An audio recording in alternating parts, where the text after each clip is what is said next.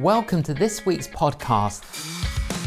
My guest on Facing the Canon is Professor Alister McGrath, Professor of Science and Religion at Oxford University. Alister McGrath, welcome to Facing the Canon. It's really good to be here. Thank you, Alister. I'm delighted to have you uh, on the programme. Uh, we've talked before on a previous interview of Facing the Canon, and uh, I may not cover some of those questions, but anyone wants to view that, you can. But um, let's start from the beginning. You're from Ireland. I'm from Ireland, yes. I was born there in 1953, which of course is the year of the coronation of our Queen. Yes, and you grew up, there were troubles when you That's were right. growing The troubles began really in the late 60s when I was at uh, high school studying science, but it actually had a very big impact on me. I think one of the things it really did was to confirm my growing sense of atheism. You know, if there was no religion, there'd be no religious violence. I know it's very simple, but that's the way I thought back in, in those distant days. Yeah. So you you actually one particular day or a season of your life decided that you would call yourself an atheist. I did. I think there were two things that really moved me in that direction. One was that um, I was studying science. I loved science. It was really wonderful. But I had this idea that you couldn't be a scientist and a religious believer. So uh, I just said, right, I am a scientist, therefore I'm not a religious believer.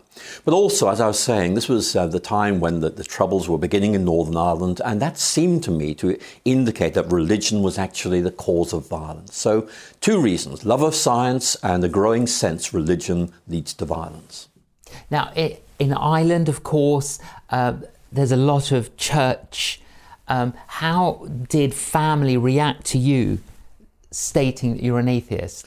I think they just thought I was going through a phase, or that, that, I was sort of making a protest against something. But actually, I, I was taking the view quite seriously that atheism was the only option for a thinking person. And I became, I have to say, a rather dogmatic atheist. In fact, when I read Richard Dawkins these days, I get all nostalgic because that's the way I used to be when I was 16. You know, if, if you were a religious believer, you were mad or bad or sad or possibly even all three. Yes. And it just seemed obvious to me. So I could see, I couldn't understand what religion was, and it seemed to me to be wrong. So I had no interest in it whatsoever. You ended up going to Oxford. Um, you studied chemistry. Um, now, while you were at Oxford, you had an epiphany of some kind. Well, that's right. I think, I think university is a time when very often you begin to rethink things. And actually, before I went to Oxford, I, I was beginning to rethink. I mean, what actually is the evidence for atheism? I mean, I, that was a hard question to answer. And actually, isn't atheism really a, a belief? You know, I believe there is no God, but I can't prove it. And so I was beginning to think maybe this is not as straightforward as I'd thought. But then I went to Oxford. And one of the things I discovered was that Oxford was full of people who were Christians and who had thought through, for example, the relationship between their science and their faith. And as I talked to them, I began to realize I have got this wrong, that um, Christianity is much more interesting and engaging than I'd thought. I began to realize I had rejected the caricature, not the real thing. And I realized I need to rethink in a big way. From starting at Oxford to professing and believing, what was the time scale? It was quite short, really. I think that uh, I went up to Oxford in October 1971, in effect feeling I was on the cusp of something. Actually, you know, I, I was going to have to make some decisions. When I went home that Christmas, I was a Christian. Now, if you were to say to me, be precise, I couldn't be. Well, I can say is at some point there was a moment of transition, a moment of epiphany. But basically, something happened that made me realize everything was different. And it changed your belief and behavior? I think it changed my belief. It also changed the way in which I saw things. If you like, it was all about um, uh, like a mental inversion or, or seeing things in new ways. If someone turned the light on, you suddenly realized things were not what you thought they were. You could see them for the very first time. And, and one of the people who helped me explore that was C.S. Lewis, who used this imagery of the sun rising on a landscape. You can see things clearly. And I thought that's what this is all about. And I also discovered C.S. Lewis was really interesting. So that was a lifelong friendship I began. Yes, well, and he was from Ireland as well. He was. And now you've written a number of books on C.S. Lewis.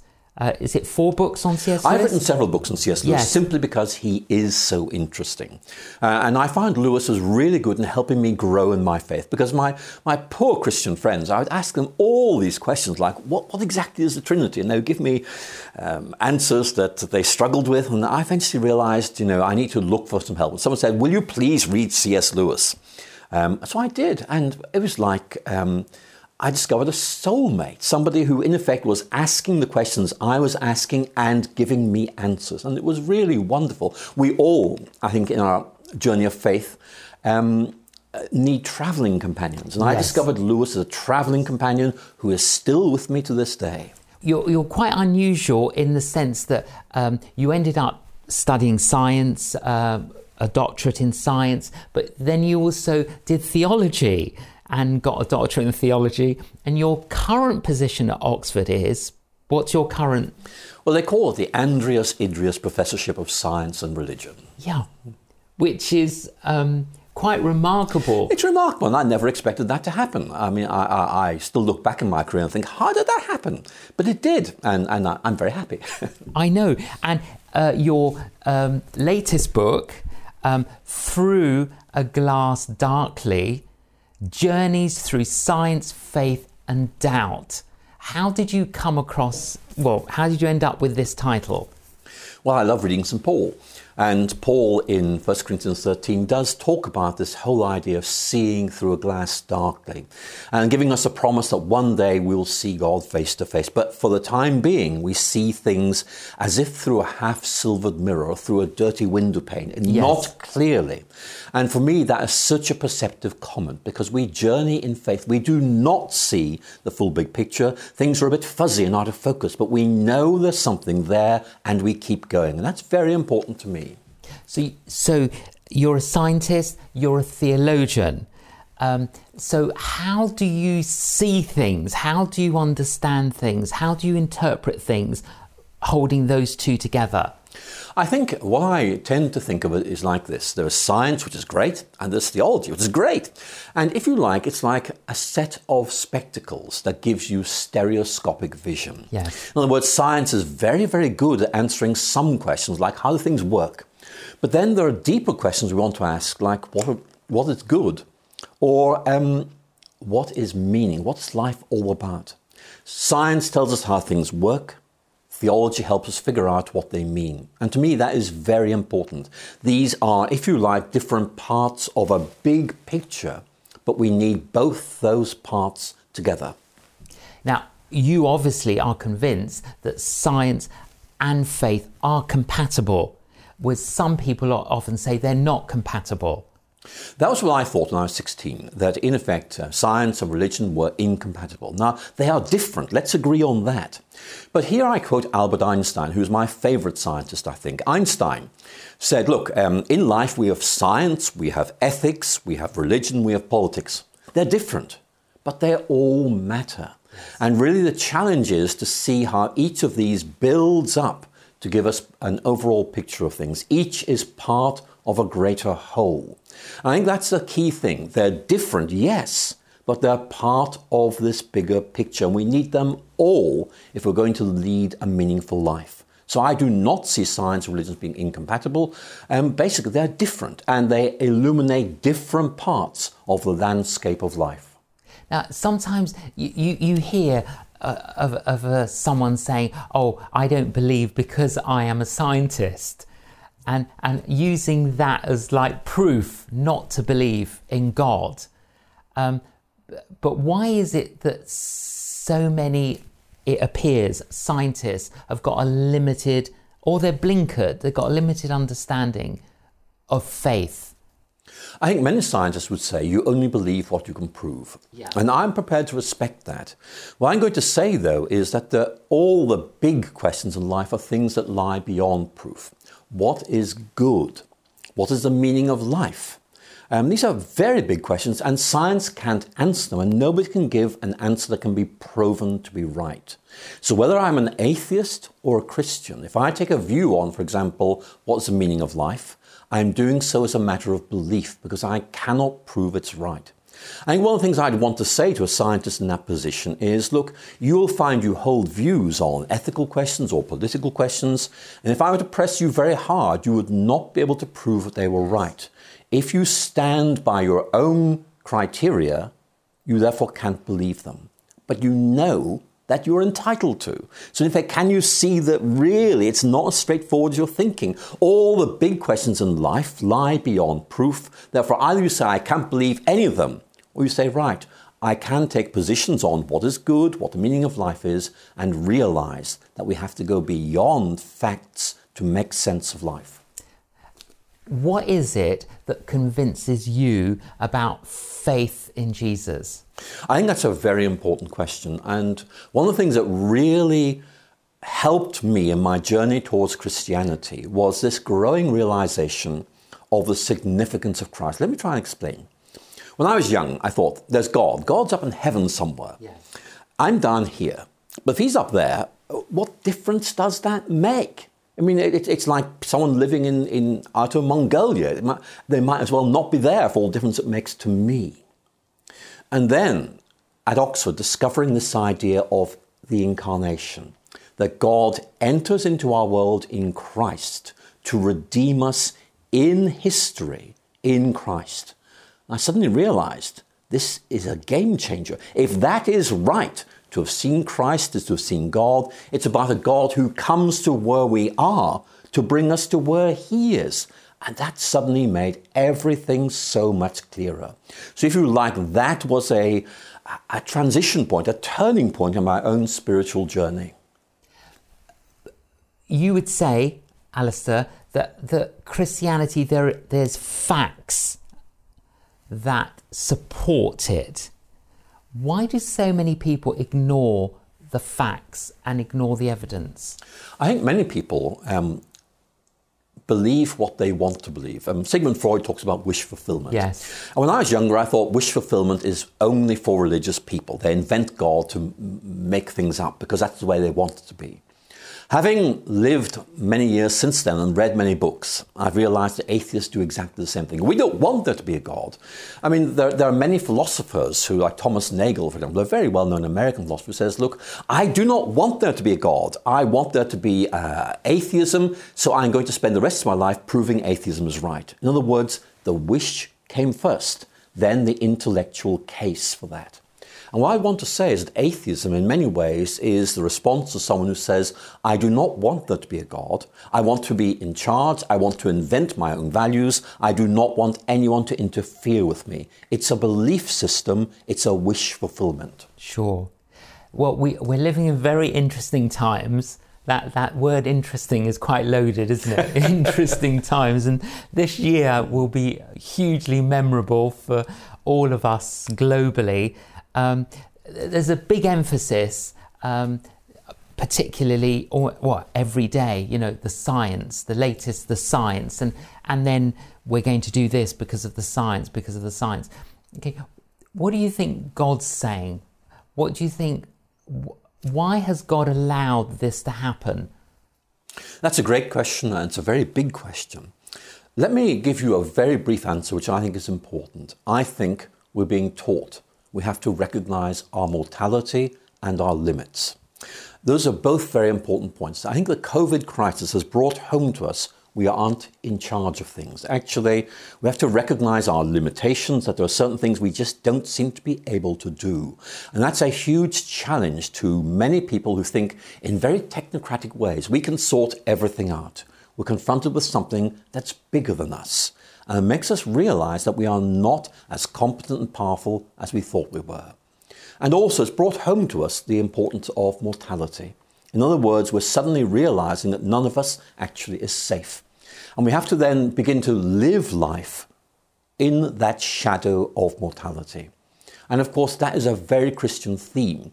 It's about living in hope, not meaning everything's going to get better, but rather, even though things are difficult and really, I struggle sometimes to make sense of things, that God is with us. He is the shepherd who journeys with us even when we travel through the valley of the shadow of death. And we need to hold on to that in this very difficult time.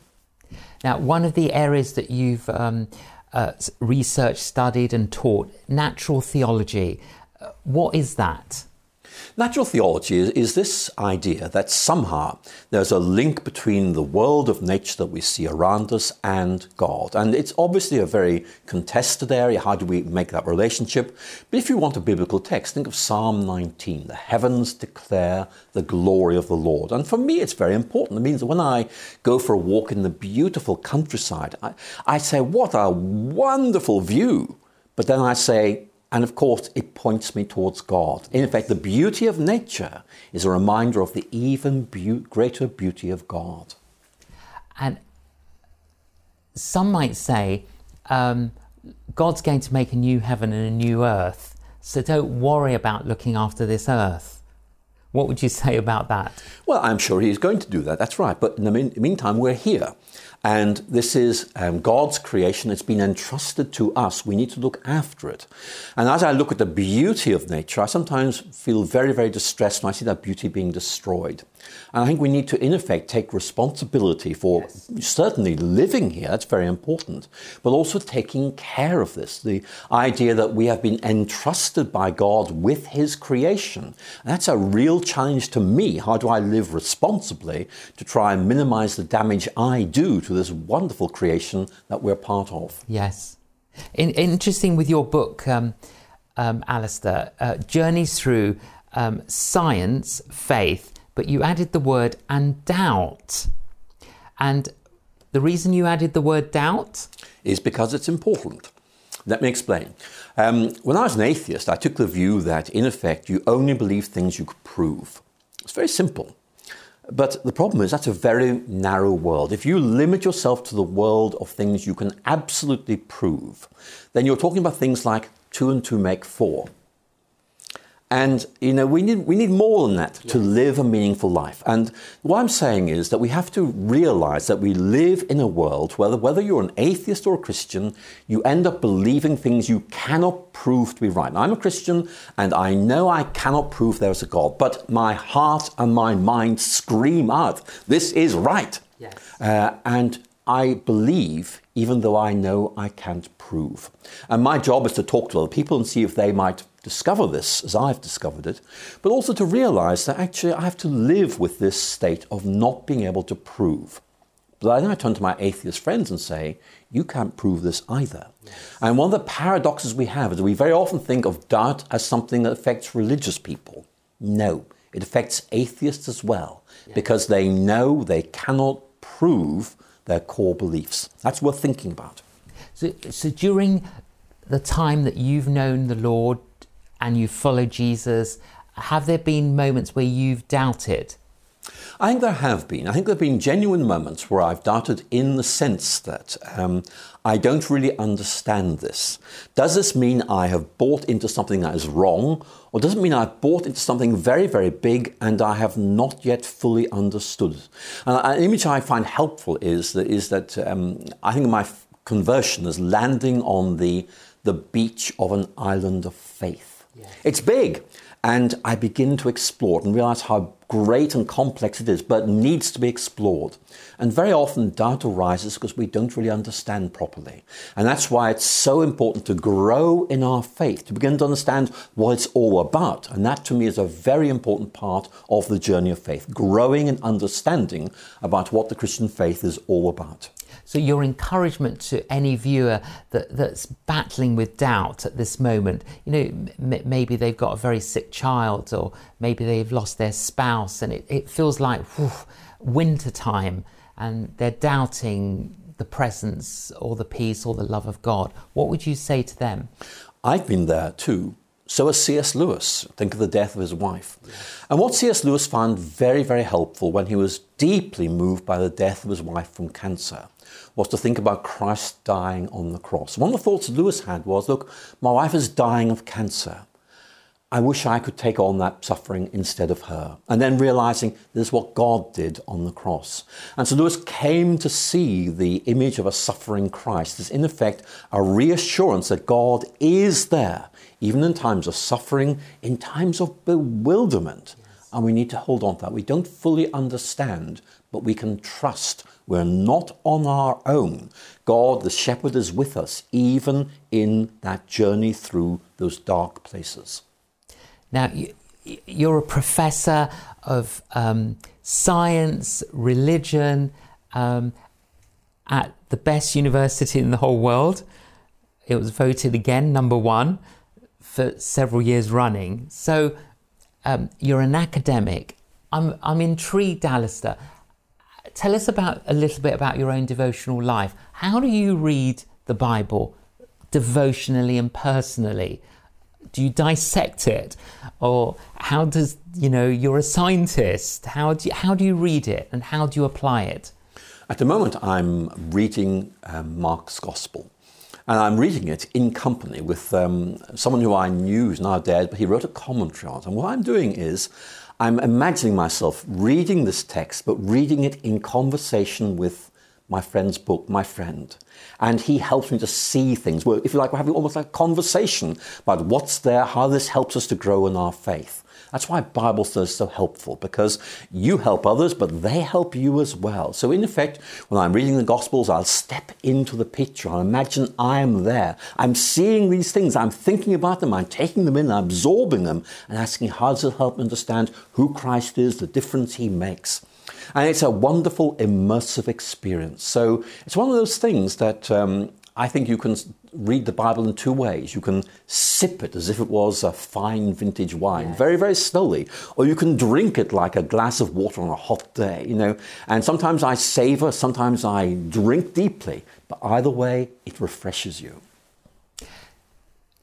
And your prayer life, how do you personally engage with God? My prayer life is not as good as it should be. I think it's partly because um, I have so many friends who are in difficulty that I spend most of my prayer life talk, in effect, saying, "There's, there's this person. What do I do? there's this person. How do I help?" You know, where in effect you're really asking for guidance about how you can do things. I think that that is something that's very important because there is a sense in which we feel burdened by other people's problems. That's very important, and yet there's a sense in which we can share that burden.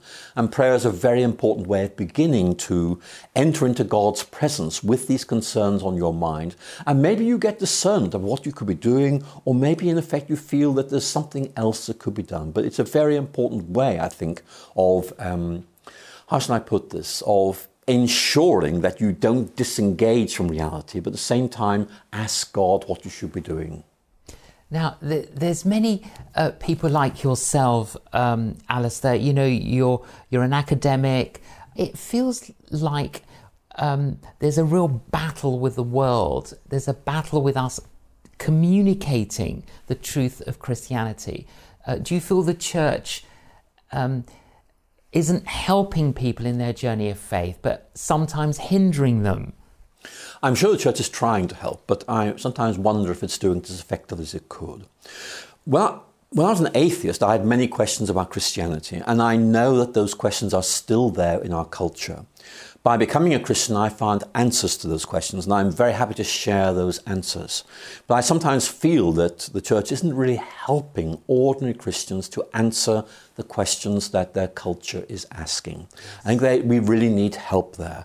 And there are very good answers that can be given. And what I'm worried about really is that there are a number of people, myself, Tom Wright, John Lennox, we could add many more names yes. to that list, who are trying to help but a sense in which all of us are just ordinary Christians trying to be helpful. We really need the, the churches to, in fact, take this on and equip people to answer the good questions that their friends are asking. And so, for those of us, um, Alister, who love Jesus, follow Jesus, um, and we're struggling with questions, um, what's the best way forward for us? I think it's natural to have these questions. And I think that very often people are frightened about questions. what I want to say to you is don't be. Um, for example, supposing somebody asks you a question you can't answer, well, they might say, well, look, why do Christians believe that Christ is the Son of God? I mean, and you might say, oh my goodness, this is a threat. No, don't see it like that. See it as an opportunity. They're yes. interested. Now, you may not be able to answer it yourself fully, but you might try, and that will help you next time they ask that question. Or you might say, Oh, I read a very good book by C.S. Lewis. He answers that question, and let me tell you what he says. So, yes. what I'm trying to say is that growing in your faith is a very good way of helping people who ask you these questions. There are answers, I assure you. Discover them. It will help you grow, but it will also help those you're talking to. At Oxford University, how do your uh, colleagues um, view you? I'm intrigued. Well, I think that they're all very polite, of course. So they might not say this directly. I think some think you're a little bit strange, aren't you? Or some might say, well, you know, you should have this, this um, mad enthusiasm for the Christian faith. Others would say, no, you've seen something. And the job of a good writer is to say, I have seen something and I want you to see it as well. And in many ways, what I'm doing as a writer is to say, let me try and help you see what I've discovered, and maybe you can discover it as well. And uh, you know, I said earlier on, you're a little bit unusual. You know, in the, in the sense that you're a scientist, you're a theologian, uh, but you're also a reverend, and it, it's it's like you are endeavouring to live out this faith and communicate it to ordinary people. Um, what we, I, I remember reading about when you were a young minister of um, in Nottingham actually, uh, where you know trying to communicate what you believed, um, and that's what we're trying to do today. And um, there is a struggle, isn't there? There's a struggle there, and I think we, we all have to try and think how best we can do this. Yes. I remember when I started preaching, uh, afterwards, some of my congregation said to me, Well, Alister, we thought you were trying to say something very important, but we weren't quite sure what it was. and I, I, began to realize I've got a lot to learn. But what I want to say to anybody watching this is look, um, you can learn how to explain why your faith matters to you. You can say, Here's what I found. Maybe this will help you. I want to emphasize all of us can tell the story of our faith, and that may help others discover what we have found and maybe make them think, I'd like to know more. Alister McGrath, thank you so much for joining us on Facing the Canon. It's been my pleasure. Thank you. Wow how inspiring was that? I am truly um, always inspired reading uh, Alister McGrath and uh, just hearing him, and, and it, it kind of gives me a real faith lift, um, knowing that someone like Alister um, was an atheist, became a believer in Jesus, uh, is a professor of science and religion at Oxford University. Um, if you're grappling with questions, um, if you love science and faith, uh, can I recommend Alister McGrath's uh, new book? Thank you so much for joining us on Facing the Canon. I hope it's given you a faith lift. Please join us again. You've been listening to the J. John podcast. To find out more about J. John's ministry, visit www.canonjjohn.com and follow him on social media.